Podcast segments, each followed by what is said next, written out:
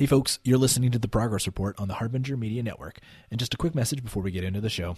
We're one of several very good and very excellent left wing podcasts on Harbinger. And a new episode on the network that I want to recommend is the latest from the fine folks at the Alberta Advantage and a crucial bit of uh, myth puncturing that they're doing on the National Energy Program. Uh, you may have heard that the National Energy Program may have decimated Alberta. Uh, and it definitely has become central to a bunch of bullshit political mythology here. But turns out that's just a crock of shit. And that's the kind of content you'll get at Harbinger. We're challenging corporate and liberal media dominance with a political point of view that you will not find anywhere else. Get access to exclusive shows and other supporter only content at harbingermedianetwork.com. Now, on to the show.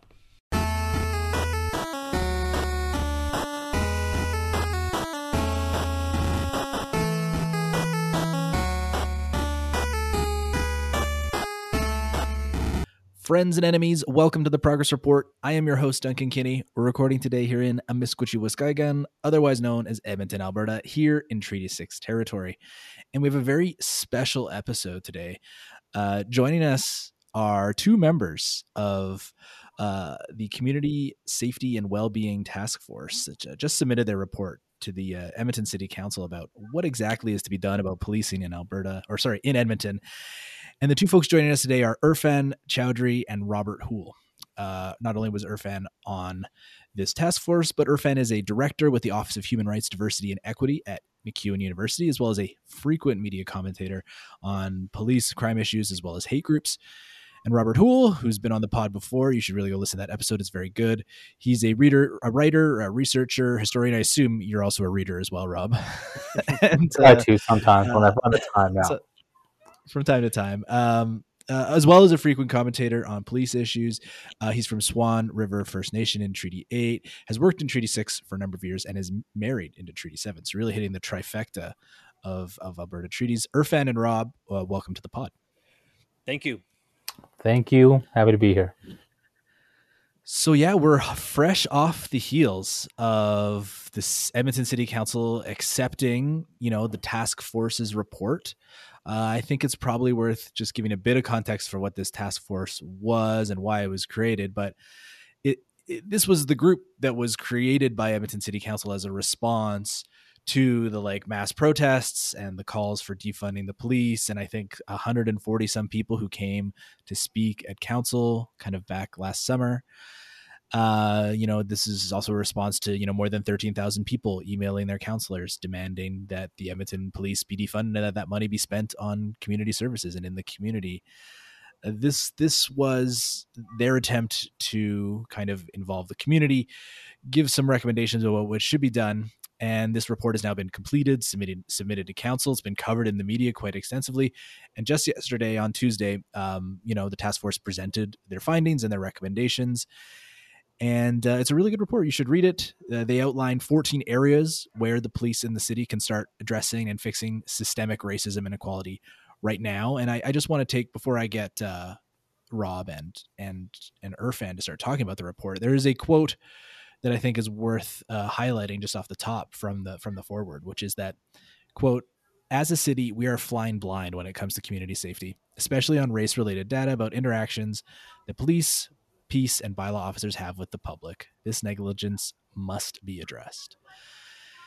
And uh, so, um, you know, both of you essentially took most of the day off yesterday to present this report to council. Uh, I think we can we can start off with just your general impressions of kind of city council's reaction to the report as well as the, kind of action they took.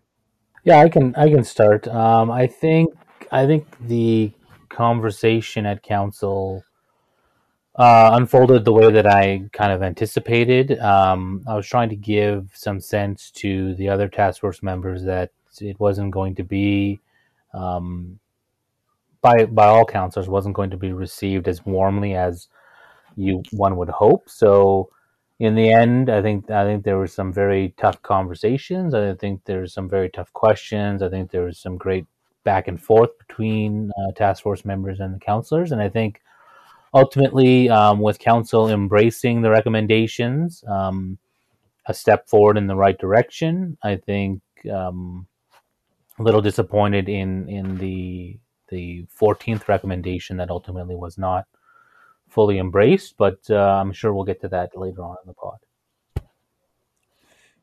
Yeah, I think uh, you know, based on you know my my kind of reflection, I think you know I agree with Rob. Right, I think it was it was what it was, what we expected it to be. I think what was interesting for me um, is you know first I just want to give a huge shout out to the chair of our task force because I I thought she did a phenomenal job overall trying to navigate some of the questions which you know when you look into some of the questions being posed by some of the counselors I think the intention underlying intention sometimes looking to see where or how this report might be discredited for for various reasons uh, it kind of showed the level of preparation I think us as a task force had, and we're able to forecast I think a number of these considerations uh, even you know during some of our task force meetings and i think that speaks to you know someone like rob for example uh, or someone like myself who who have an understanding of the systems to make sure that we we aren't going to kind of you know be systematically and systemically you know silenced.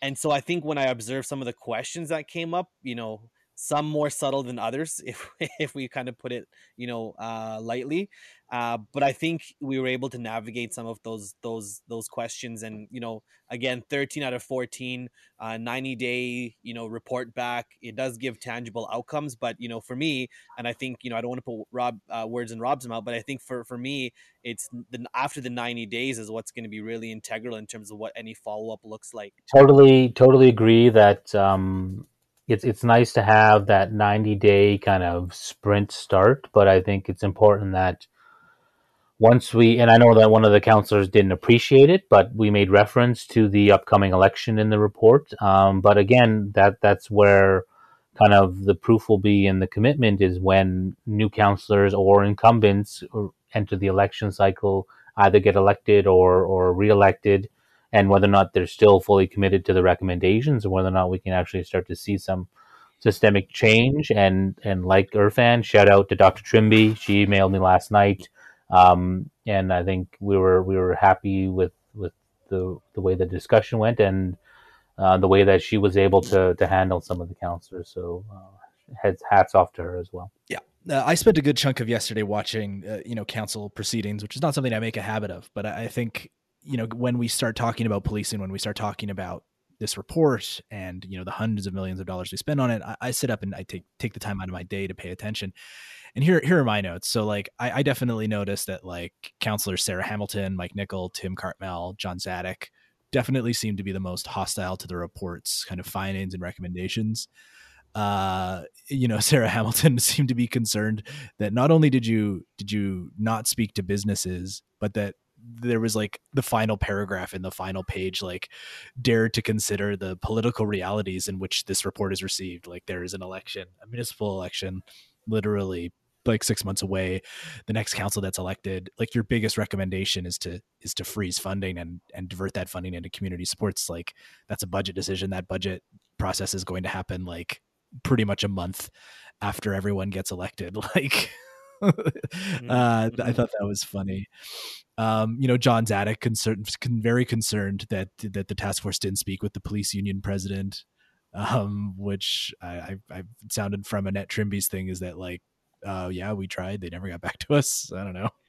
Um, you know, Mike Nickel relaying unconfirmed stories of lawlessness in downtown Edmonton, which essentially the police are kind of like reifying right now. They're just right before this uh, this podcast is being recorded, the Edmonton police are putting out press releases and doing press conferences about uh, essentially uh, just that, like talking about uh, they're they're kind of doing uh, selective stat pulling on on mm-hmm. crime in certain areas.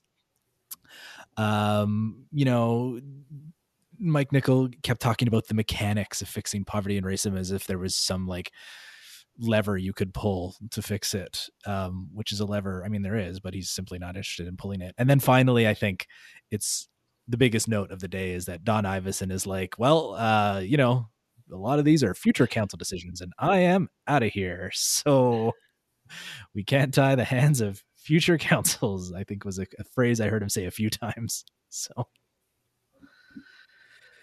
Yeah, I mean, for for me, you know, I'm I'm I'm you know really cognizant of you know again, all of us are very cognizant of you know this being a municipal year, and I was kind of taken aback, I think, a little bit around you know the the questioning, you know, how why would you include reference in a very general sense, you know what I mean, in the report uh, around you know how there needs to be continuity with this. Like you know, it was like almost like how how dare you consider the political climate in the context of the report? You've been assigned to write on behalf of city council, and I thought I thought that was a bit of a you know again politics at play of course because it is a municipal year right? Election year. We, we're not naive to that but I think that to me was really interesting to kind of just see where people were definitely kind of highlighting, you know, where they might be standing on some of these issues as they get prepared to to campaign, right? Uh, it's no surprise, you know, Mike Nickel is taking the approach he is taking, vying for the, the top spot on city council. And I don't know if you caught, you know, the way he framed this decision on Twitter, very, very misleading in terms of framing it in one way that wasn't framed at all in the in the in the overall dialogue and discussion that we spent, you know, almost the full day, you know, convening around. But I think again, you know, as a task force, this is these are things we started talking about the municipal election like probably our first or second meeting and said, hey, you know, hey team, uh, we need to be sure we're, we're mindful of this because this will likely impact where and how far our recommendations go. And you know, again, not to single out any specific task members, I think everyone brought brought really really unique traits to the table that provided us really good lenses to talk about these things.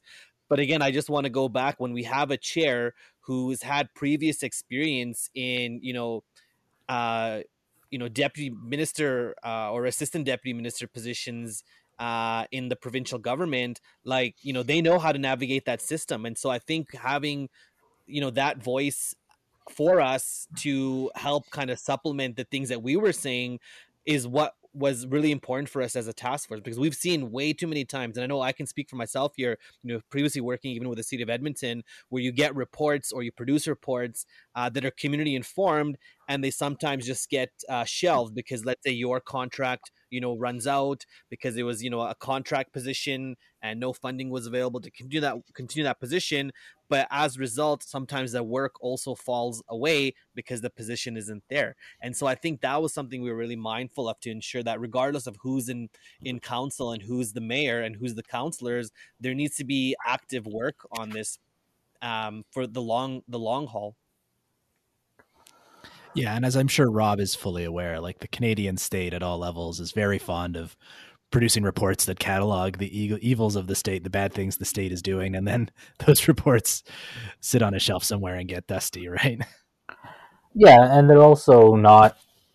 There's also a push, like some of the counselors that that want evidence. You want evidence. You want metrics. You want mechanics, and even when you still present those mechanisms and mechanics and metrics and and and evidence, they still do not accept it and they still want you to go further and further and further and and for for me throughout the the task force work it I always knew that there was going to be this conversation around metrics and measurements and whatever else. So that's why in repeated meetings and repeated conversations, even with our EPS members that were on the task force, I liked to highlight that all of the metrics that the Edmonton Police Service is tracking, they are failing to meet. So either they are failing to meet their metrics and getting money anyways, or the metrics don't really matter. It can't be both ways. So um, so that's where we see a lot of the counselors, especially in this political environment, starting to play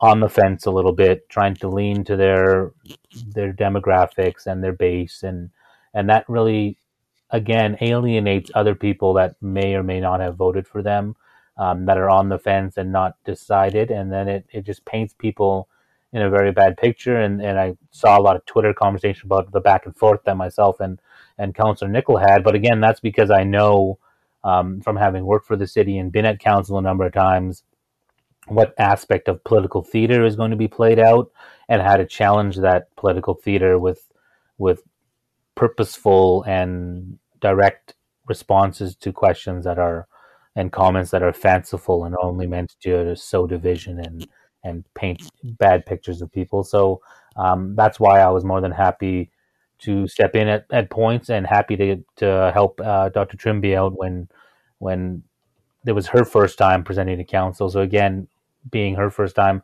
not having that experience, I think it it, it was great that myself and people like Irfan and other members were there to to lean on and to start to push back on some of this stuff because um, this report wasn't wasn't manufactured from nothing. Again, it it's it was requested by council for us to do a job, and then much like the indigenous naming stuff I was involved with earlier last year, you do your job and then you present the result, and still the people that asked you to do your job aren't happy with the outcomes, and that again is just uh, a failure. I think in in in respects of uh, people knowing what they want or not being transparent in what they are actually seeking from uh, an outcome.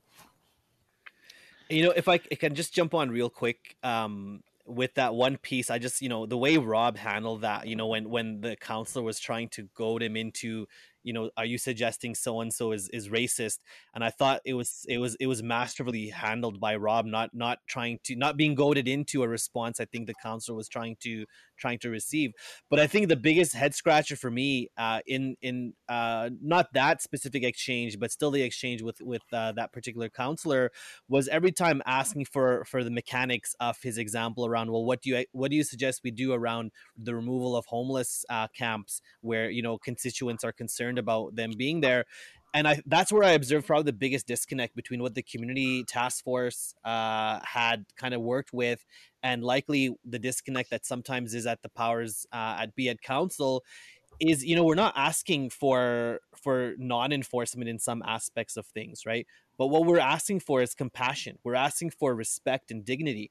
And when that was framed like three separate times until vanessa you know had to step up and you know share share her own experience of homelessness until the council i think finally hopefully understood what was trying to be said is we're not asking you to not do a job. We're asking you to do it in compassion and respect because we shouldn't have to hope and pray that depending on the officer that shows up they're going to deal with the situation in a respectful way. And then if another one shows up you get someone who's you know kicking down the encampment you know throwing things away without you know proper access to things. And i think other ways that people have experienced sharing you know a lack of respect and dignity on the behalf of not only just the police service but even bylaw and peace officers. I mean, that's another area I think we can dive into a bit more because there isn't as strong oversight and regulation as there likely needs to be. And I think that's where I observed that biggest disconnect, right? When the counselor just kept pushing on, well, give me the give me the op- operations, the operations, operations, and you know, you had three separate committee members say, well, it's about compassion and dignity, treating people with respect, and that didn't click in initially. And that to me was just a, a really interesting observance that I that was a good reminder of why this work is so important.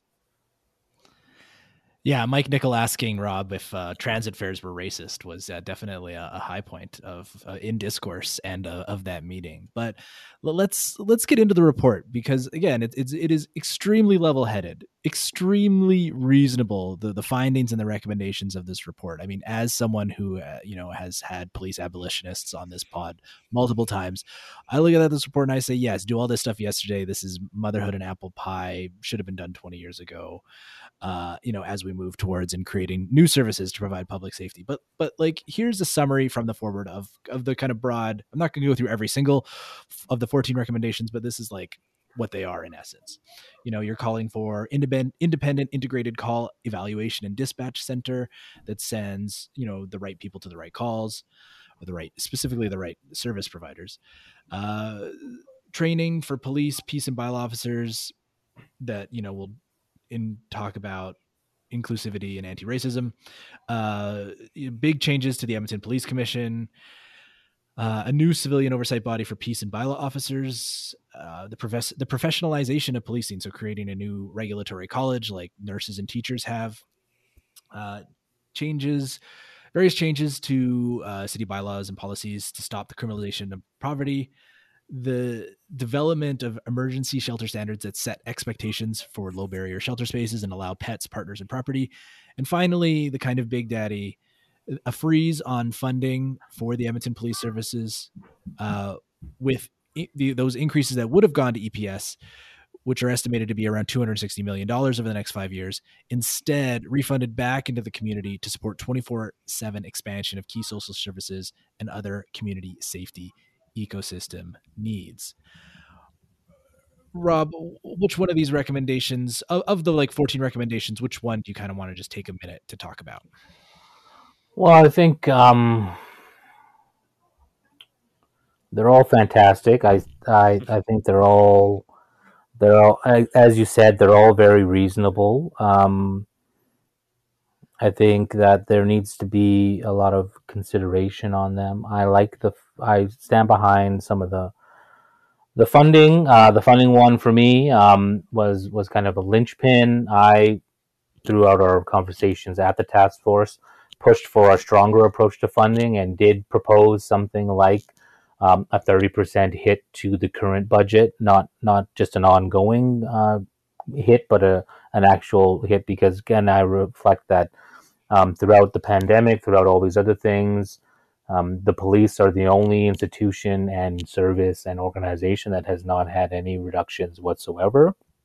So for me, that uh, that was one that I that I really wanted to focus on, and um, another one that really drives home that people didn't read the report um, is the the changes that need to happen to the Edmonton Police Commission, and I think um, you heard it at council about well, can't the commission look after some of these bylaw officers and things like that. Um, those kind of comments reflect to me that no one, some of those counselors and some and people in the community as well, probably didn't read the full report and didn't read the in depth conversations and discussion points within it because we talk about how the commission right now isn't working as it should and that it's missing a lot of uh, the people on there might be fantastic. They might be professionals. It might be um, the right people for the job but the the powers that is being exerted by the commission is missing the mark and that um, they're not exerting as much effort and force as they they probably could and that um, they're they're not reading the report either because there was a comment from I think it was the chair that said they're already doing a lot of things in this report, and that's why I like to emphasize the point of counsel that nothing in this report is being done right now. There are changes enough in the recommendations um, that mandate more effort and more more initiative. And um, sure, you might be co-locating call services, but we want an independent call center, not directed by police, because the way the system is now allows police to determine what type of work they do. They're they're determining their own workload, um, and when you do that, and then especially when you have no money uh, to worry about, no funding to worry about, then basically there was a comment around if you do that, then they'll become just police will become corrupt or something to that effect. And I'm not saying that that's the current system that's in place right now, but it sounds very much like the system that's in action right now. So, um, so I I know you wanted one, but I touched on a couple of them, and I hope it didn't steal any of Irfan's choices. No, no, no. Lots, lots to choose from for sure. I'm assuming. Do you want me to answer the same question, Duncan, or? Yeah, yeah. Which which recommendation or set of recommendations do you think you know is worth taking a bit of time to talk about? You know, for me, I think it's one that likely didn't get as much uh, as much airtime, and I'm gonna kind of piggyback off of what Rob had mentioned. Um, and I want to be respectful of the other task force members as well. So I'm not going to identify anyone. It's, it's their it's their stories to tell when they have the chance to say them what was really interesting though at one of the meetings when we had the police commission actually present some of the things we had requested was how much it opened the eyes for some who might not even have even had the police commission on their radar initially in terms of how much that current system might need uh, um, a reassessment i guess you could say. And it was actually one particular task member who I think their jaw dropped uh, after you know getting this presentation because they likely had felt that the commission was exercising as much as their you know autonomy uh, that they're able to do prior to this so wasn't even having them on on their radar.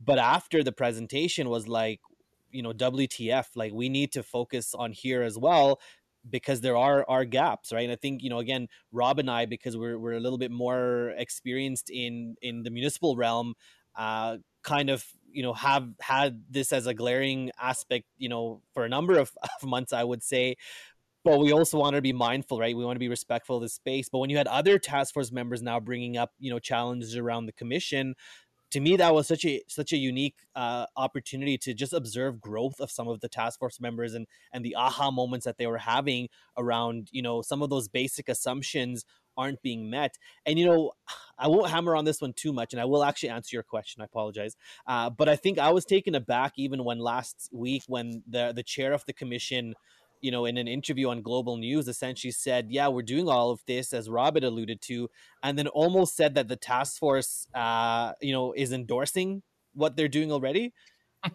that to me misses the point because if you were to, you know, if you were to, if you were there during the meeting, to be quite honest, you would get a sense that there was definitely no no form of endorsement, and I think our our our our suggestions amplify that. And I think when city council, you know, when we wanted to put things in the scope, of of you know what's council can have control over i think that's where you see 13 of 14 recommendations pass because very early on had we been a little bit more on the green side of things i'm fairly certain that some of the recommendations would have been you know postponed around well this seems like a provincial thing or a federal thing but because we were so focused on the the, the control uh, of council in some of these aspects, that's where I think we're able to get a lot of success. For me, though, I think the biggest one I would love us to start to look at is uh, 11.4 creating a publicly accessible dashboard that reports progress on implementing our task force recommendations. Uh, it's not unique. The Toronto uh, City of Toronto and the Toronto Police Service actually has something very, very similar.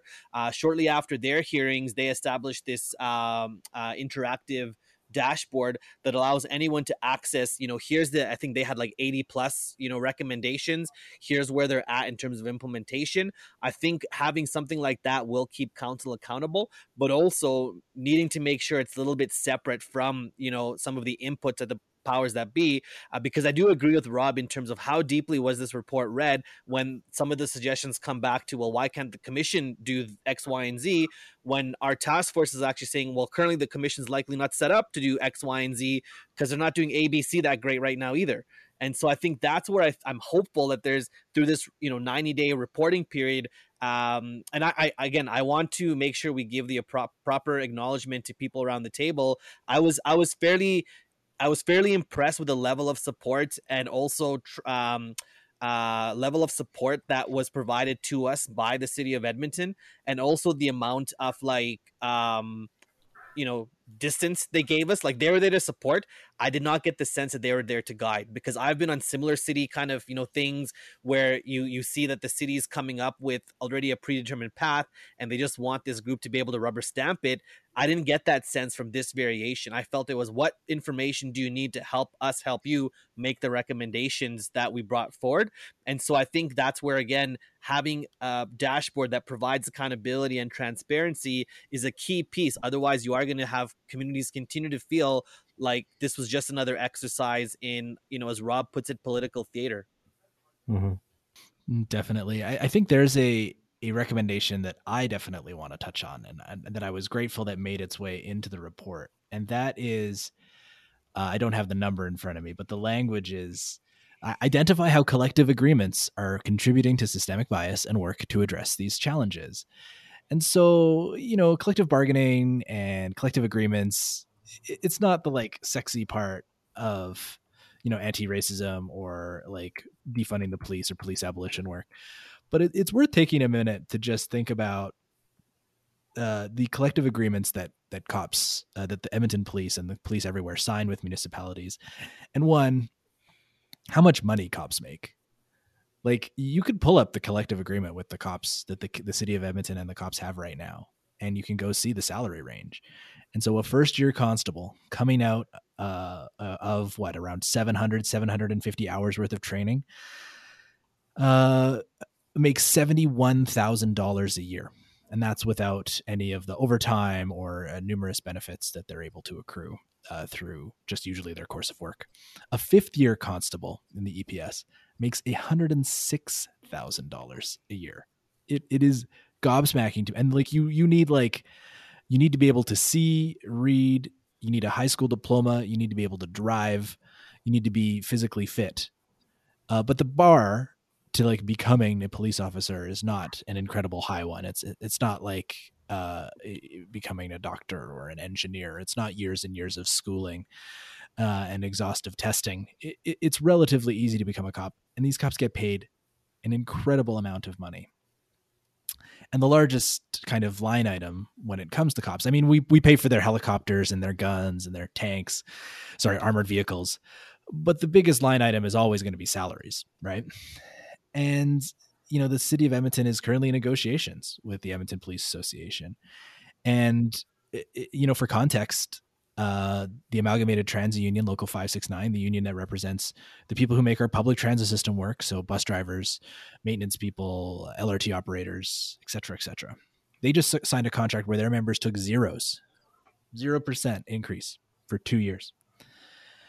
Uh, I think that same type of discipline should definitely apply to the contract that the city of Edmonton is negotiating with the police, the Edmonton Police Service right now.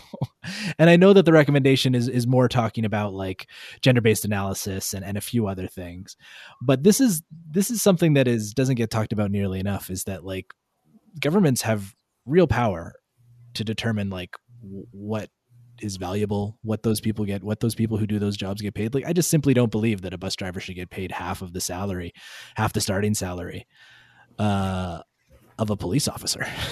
you know what I mean? Yeah, well, and and and if they they do, then maybe they should have a firearm as well, right? So again, it it, it guns, the comments, the conversations around guns, the conversation around how to become a commissioner on the EPC is the the recruitment process is much more thorough than it is to be a, an officer, a constable. And at the end of joining the police commission, you don't even get a gun. You you only you only get to determine you get you only get to hire the chief, right? So um, so I think that's that's a point of contention, and that's a point that came up, and and it also came to um, touched on the chief's own comments during the hearings when when the, the comment around um, we we hired a bunch of diverse people in the last three five years. Uh, we have doctors and, and LGBTQ two plus and and all these these diverse people, people from the black community and from the indigenous community. And if we if we cut the budget in any way, shape, or form, those are the first people out. Well, that's because yeah, the the collective bargaining agreement is is last in first out or or last in first out or first in for, first in last out something like that is is what the chief says.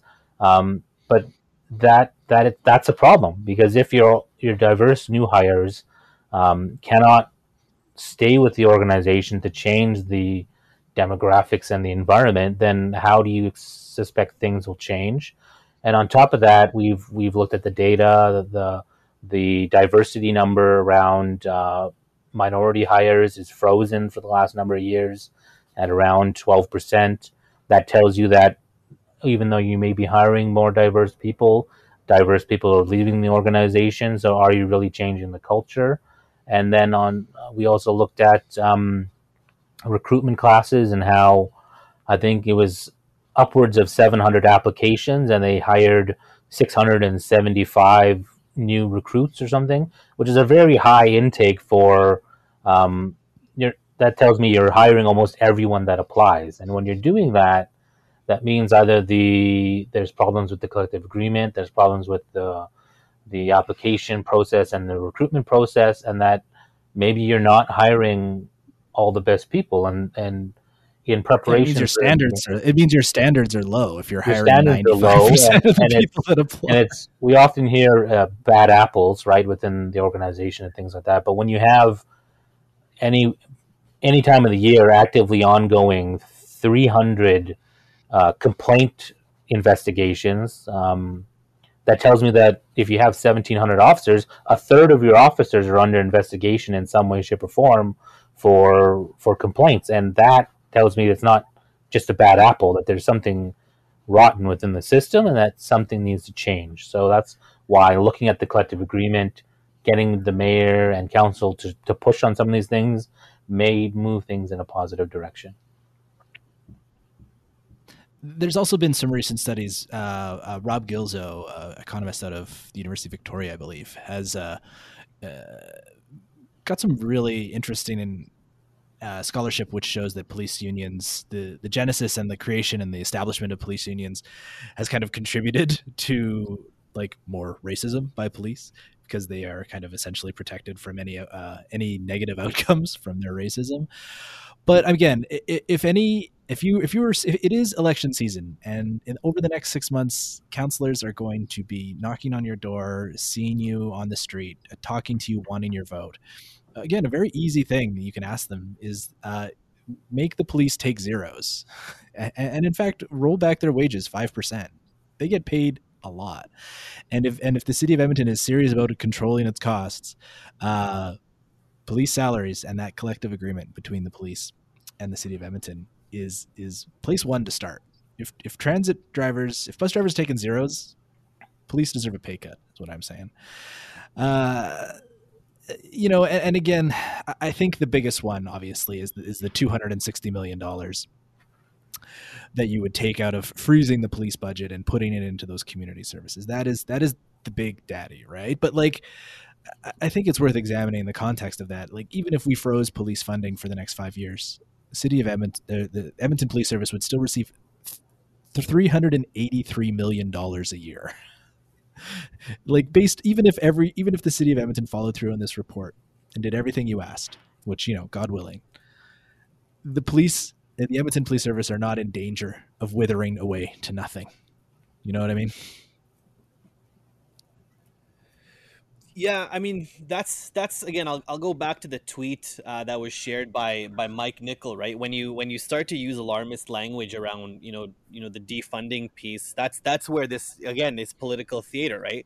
Because as you just outlined, like you know funds will still be you know established you know for for you know community safety and policing, but is being intentional about some of the groups that might not be receptive to uh, that funding on a consistent basis. You know, one example I wanted to share yesterday, but just there was no mm-hmm. time to do so. You know, they kept talking about you know uh, the the funding formula and you know how it provides consistent funding, and we weren't we weren't you know naive to that. But I think back, you know, I, I did a small project a number of years ago with the with the the uh, previous provincial government uh, closing out their Safer Communities Investment Fund. So this is like you know mid two thousands, and the Safe Communities Investment Fund uh, was three years worth of funding that was available to community organizations, and I think policing also were able to apply to address different forms of community safety uh, in their communities. And because it was provincial, you had programs from like the big municipalities, but also some of the rural areas that oftentimes get overlooked for some of this funding. As we were reviewing the the projects, every single one of them, regardless of what uh, kind of scope they were looking at, all had a very very similar trajectory with which highlights the importance for sustainable funding not just from a policing perspective but also the community perspective. Because a lot of these groups connected to nonprofits you know year the 3 year funding cycle year 1 was scaling up. Year 2 was trying to you know uh, establish and do the things they had outlined they would do with the funding year three, where they would likely be able to kind of further scale up uh, or evaluate, they were actually scaling down because there was no commitment of funding and they weren't able to secure funding anywhere else. So all these really great initiatives that started out in like a two year time frame there was a huge exodus of people leaving because they didn't have a job uh, guarantee at the end of their contract. And so they you know having families or other considerations you know often would leave their their their you know grant funded position six months to a year in advance because there wasn't that continuity of funding in the in the you know nonprofit or non-policing perspective. And so that's where i think there needs to be better awareness right? You know we we as a as a as a whole ideally everyone would love to have you know consistent you know multi-year funding. And so how can we make that system equitable where you know uh, it's not just one organization or one entity that's provided that guarantee. You're providing that equitable access. And so when we talk about inequity in terms of our systems, you know that's just one example that I think was was was oftentimes being shared in different stories around the task force because we are seeing that inconsistency of why does Group A get that multi-year funding, uh, but Group B, who might not have an enforcement aspect but still has skin in the game for community safety and public safety, doesn't get guaranteed funding. So it was that imbalance I think that was really trying to be looked at for, you know, something along those lines. Yeah, and I think that the um the the overall the overall complexity that existed in that former funding formula that that was talked about at length and and sure it provided predictability but um, it was it was a mastercraft of of of linking funding to um, not not only inflation but also inflation plus hiring more officers. The way that the the they call it the the police price index was formulated was so that uh, it created a system where and a, and a funding formula that the city of Edmonton's own inflation was two percent. The police were able to maneuver it so that their inflation rate was actually five upwards of five percent, um, and that was by tying it solely to collective agreements and contribution agreements that they would have with hiring officers. So it pretty much guaranteed that um, they would be able to keep hiring more and more cops, which again, if you're interested in keeping a community safe and keeping all people safe, maybe more cops is not the answer. And that's what uh, the crux of this report also touches on and there's there's like you know a whole body of literature out there in like police studies that highlights you know more more more you know boots on the ground you know might give the perception of safety but does it actually you know impact you know safety in a positive way and there's so many studies out there that highlights you know more more you know police officers in communities doesn't necessarily mean it's going to be safer and i hate when i see that kind of you know fallacious argument being utilized like even yesterday you know there was again the challenge of you know only having a limited amount of time to, to speak but when there's conversations about the good old days of community policing you know there's there's reports the edmonton police service have produced themselves in the mid 1990s that highlighted how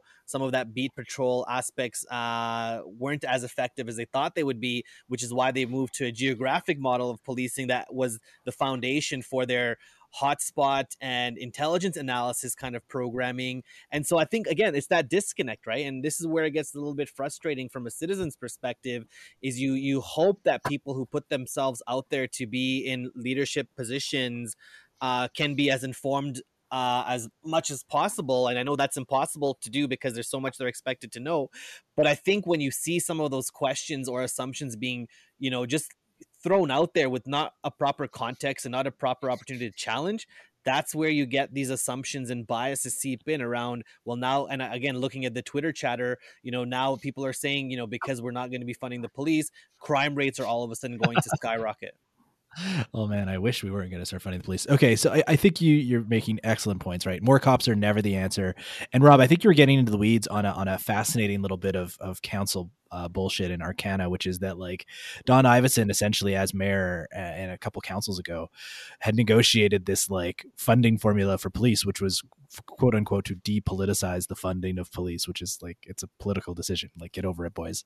Uh, but but essentially had locked in massive year over year increases, regardless of of uh, anything. The police could literally like like start murdering people on the streets. There's be no consequences to their budget based on this agreement that the um that the city of Edmonton uh, counts that, that the sorry city council at Edmonton had kind of uh, negotiated with themselves to just consistently give the city of uh, the Edmonton Police Service budget increases over a year. But yes, more cops are never the answer. And I think I think the last recommendation that is worth talking about before we get into a couple other things is you know recommendation to you know expand the number and use of crisis diversion and alternative policing teams and you know this we have started down the path of like you know call 211 you know uh, crisis diversion teams are good. You know we have but the, it's a patchwork of organizations right? It's like reach edmonton which again is the cops is, is, essentially run by the cops which i'm not a big fan of. Boyle street canadian mental health association hope mission. It's it's a mishmash of kind of like public private nonprofit agencies. There's really no one body kind of seizing this service and it and it needs to be uh, much more clear about who are these workers? Like how does crisis diversion work? What what are the framework that they work under? How do they work with cops if they work at cop with cops at all? It is um we essentially need to like supercharge this conversation around like how do we get people who need help help that is not the cops? And uh, you know this this report is very clear makes a very clear case about why that needs to happen and uh, I, I think it's a question you know the broader community needs to focus in on as well. Yeah, and and even if um, we heard about how there's fantastic work happening downtown with crisis diversion, and people are using it, and they're getting uh, amounts of a number of calls, and the, and we learned that more calls could even be diverted to them. Um, but if they and the, of course they'll need more resources to answer more calls.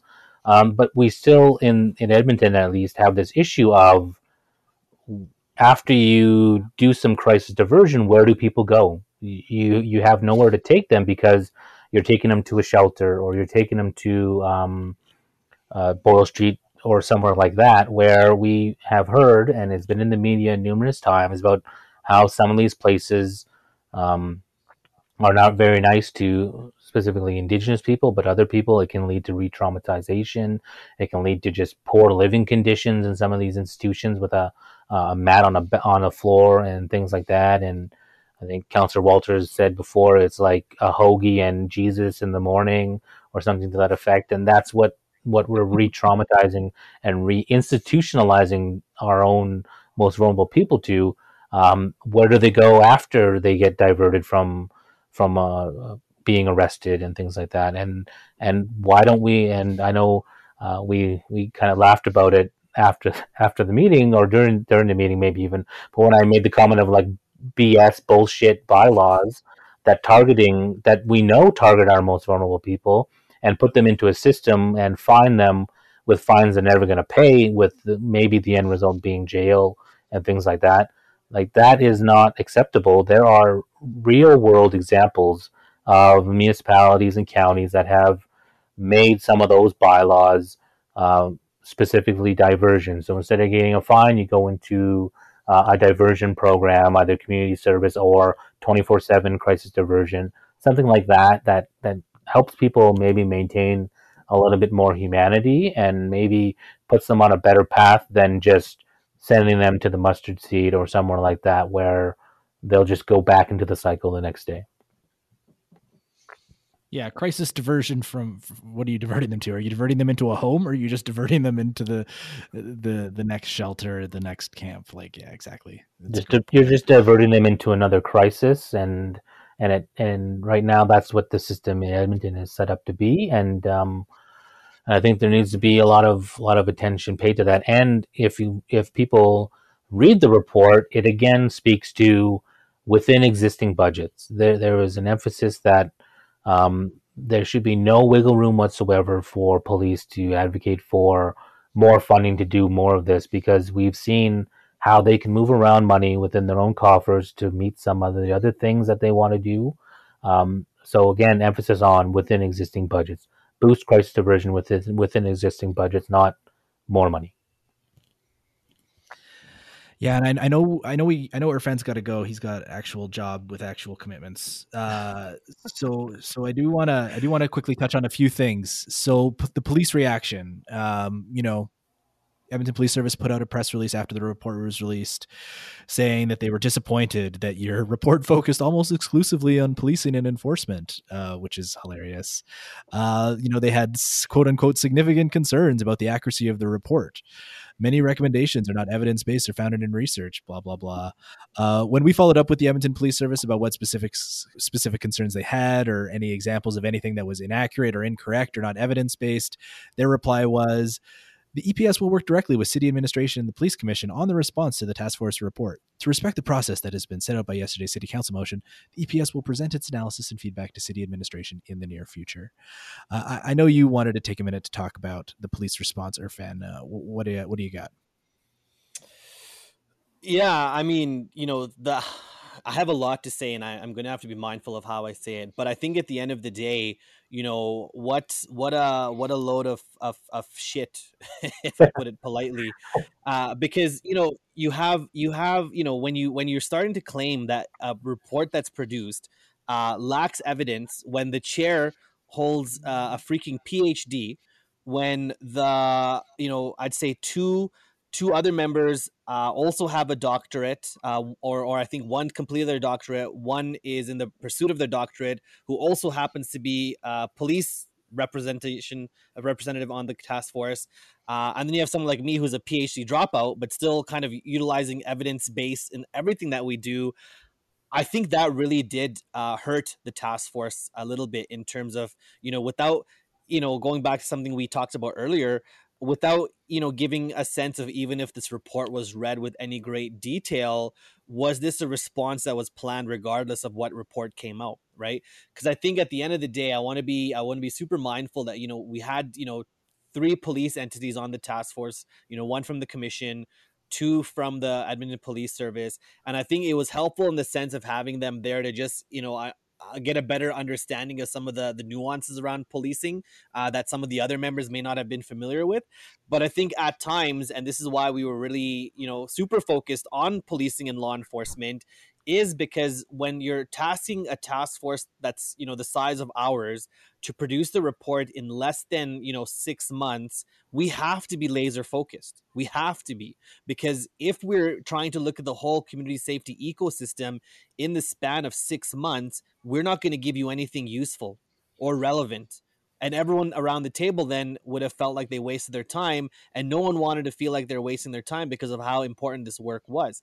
And so i think when it's so quickly you know you know using probably a policing analogy when their shotgun response is to just debunk it right away it really felt like you know you're uh, a kid on a playground and the person takes their ball home because they didn't like you know how you're you're playing or however analogy you want to use and I think that's damaged a lot in terms of you know uh, some of the the good work that was built around even building trust, even in that small court of 16 people.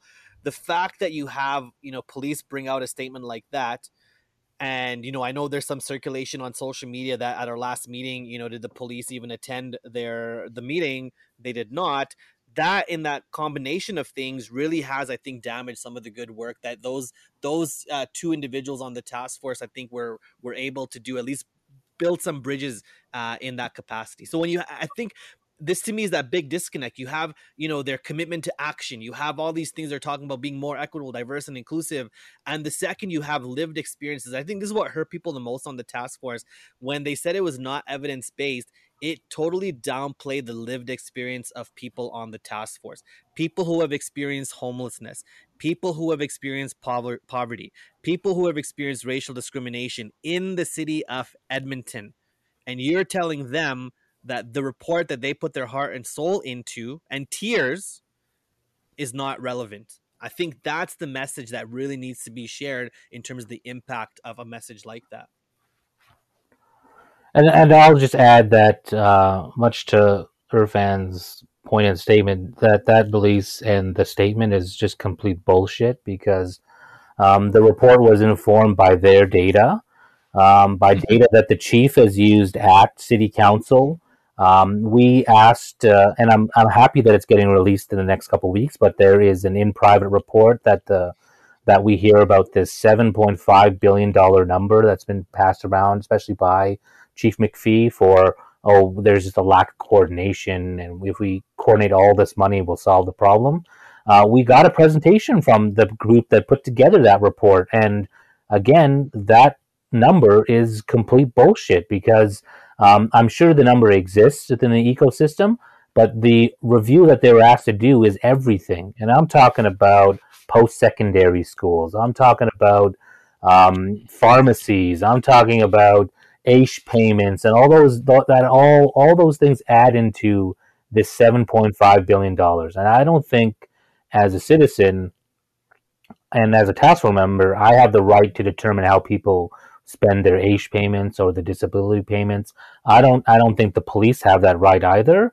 So to purport that that that money needs to be coordinated better to have better outcomes for our most vulnerable is just a complete misdirection and an invalidation of of the good work that is happening. And um, the data was informed by their own their own data set. So um, if there's anything that if if our report is inaccurate and not based on evidence then nothing that they do and none of the data that they use is either. So. Exactly. And and hanging over all of this is you know okay the report has been submitted. We're going to hear back in 90 days but the big thing, uh, the $260 million from freezing the EPS budget and, and investing that back in the community, which again, 13,000 people sent an email to their counselor saying pretty much that they wanted exactly this. Um, you know, this upcoming election at the municipal level provides you with an opportunity to talk to your candidate in your area and, and ask them specifically, will you freeze EPS funding and divert that money into this uh, community safety fund? Because if they don't, if they won't say yes to that, don't vote for them, don't donate to them, and tell your friends and family and colleagues to not vote for them too. And I, I think if if uh, if you could walk away from this with anything, which is is that you know municipal politics, one of the big things, actually one of the biggest things, the biggest thing that they are responsible for is the police budget, and for so far far too long, it has not been a political issue. It has not been anything that anyone has ever had to answer questions on or be accountable to people on or really face any scrutiny over whether they supported, you know, a year over year, three and a half percent increase for the police budget, no questions asked. Don Iveson just did that and no one gave a shit. And and so I, I think we have to resolve to just not let not do that anymore. And that the budget process, the municipal budget process is long and shitty and tendentious and boring as it is. The only thing that really fucking matters out of that is the police budget and freezing or dropping that police budget year over year over year until we actually get a community that's able to keep itself safe.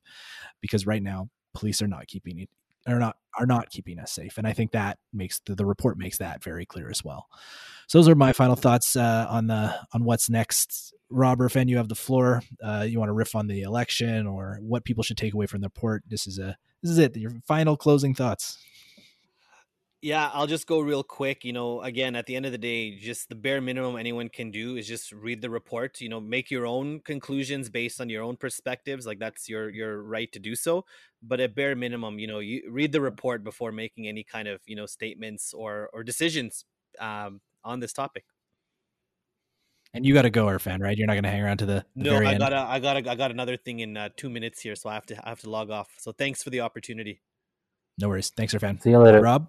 See you, Rob. Bye. I think, um, yeah, like Irfan said, just take the time to read the report. Um, I, I really, in some of my conversations out there with other leaders, challenged them to people in the community if if the report is offside and it doesn't hit the right points, then then hold us accountable. Again, we were we were trying uh, to do the best that we could with what we were kind of given, and and knowing that we had kind of serving members and, and members of the EPC on the task force, it, it was going to be a little bit of a tougher slog. So I think read it, have feedback, and really hold council and uh, the Edmonton Police Commission's feet to the fire as as this 90 day um, date comes up and the reporting happens as we get closer to the end of this year into the the election cycle um, try to hold people accountable if they're, if they're missing the mark as well, and if you're not happy with uh, how they're carrying out the recommendations, then then feel free to push council, speak at council, do whatever you can to start things moving in the right direction, so that uh, Edmonton is safer for all. And and it's not that Edmonton, and the, the report makes a point that it's not that Edmonton isn't safe, it's just not safe for certain demographics within our society and if we can't wrap our head around that, um, then things like reconciliation and racial relations and things like that will never take place. So um, we just want to make a city that's safe for everybody. So that, and, and there was a video that was put out so that people like myself and like Irfan and, and other uh, people of color and minorities can walk the street without having to be hassled because of our skin color, because there was a crime 30 blocks away and now I need to check your ID because you're you're brown or black or or whatever. And that is what policing is like now and that's what it'll continue to be if we don't make any changes. Yeah, I think that's a fantastic place to leave it. Uh, again, we'll, we will have the link to the report in our show notes, and um, you know, I took the time to read it. It's it's very digestible. The report again, entirely reasonable. Things that should have been done 20 years ago. The best time to start doing them is is now. if we didn't do them 20 years ago, uh, I think that's where we got to leave it, Rob. So what's a what's the the best way for people to follow along? That now is the time to plug your pluggables, any websites, social media accounts that people should should be following. Um, I think I some of my articles on Edmonton City as a museum. I've been getting some hits lately. I'm on Twitter at DHL Rob. Um, I'm just at about uh, a thousand followers, so um, hop on Twitter and give me a follow. And and I look forward to having more conversations like this and being active in any way that I can moving forward yeah, Rob's a very good follow on Twitter. If you're not following him, give him a follow. And uh, and folks, if you like this podcast, you want to keep hearing more podcasts like this, uh, please tell your friends. Please share. You know, text it to them, share it on your social media channels. Word of mouth is the best way to get it out. Uh, another quick thing you can do is you can leave us a, a five star review on Apple Podcasts. That really actually does help uh, people find the podcast, and uh, and the algorithm really really likes reviews. Also, uh, if you like this podcast, as well as the other work that we do at Progress Alberta, we would really like it if you could join the 450 other some folks who help keep this little independent media project going. Uh, to do that, you can just go to theprogressreport.ca slash patrons, or there's a link in the show notes as well. And you just put in your credit card, you know, five, ten, fifteen dollars a month, whatever you can afford. We would really appreciate it. Also, if you have any notes, thoughts, comments, things you think I screwed up on, or things you think I need to hear about, I am very easy to reach. You can reach me on Twitter at Duncan Kinney, and you can reach me by email at duncank at progressalberta.ca. Thanks uh, to Rob Houle and Irfan for coming on the pod. Thanks so much to Kazakh FAMU Communist for the theme. Thank you for listening, and goodbye.